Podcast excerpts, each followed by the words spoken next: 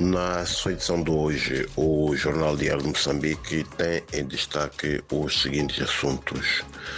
O Presidente da República, Felipe Inhosse, volta a pedir mais armas à União Europeia para uh, o combate ao terrorismo em Cabo Delgado. Uh, em sua fala, o Tribunal Judicial Provincial uh, diz que será implacável contra os autores de assassinatos que têm estado a abalar a cidade da Beira nas últimas semanas. Uh, e também temos uh, em Chimoio uh, académicos consideram que os médicos devem repensar a sua posição a bem do povo, posição esta, portanto, que é a ameaça de greve por causa da implementação da tabela salarial única.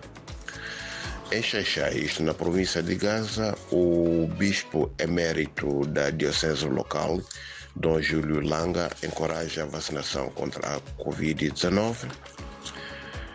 Na província de Tete, temos a tuberculose que causa a morte de 50 pessoas.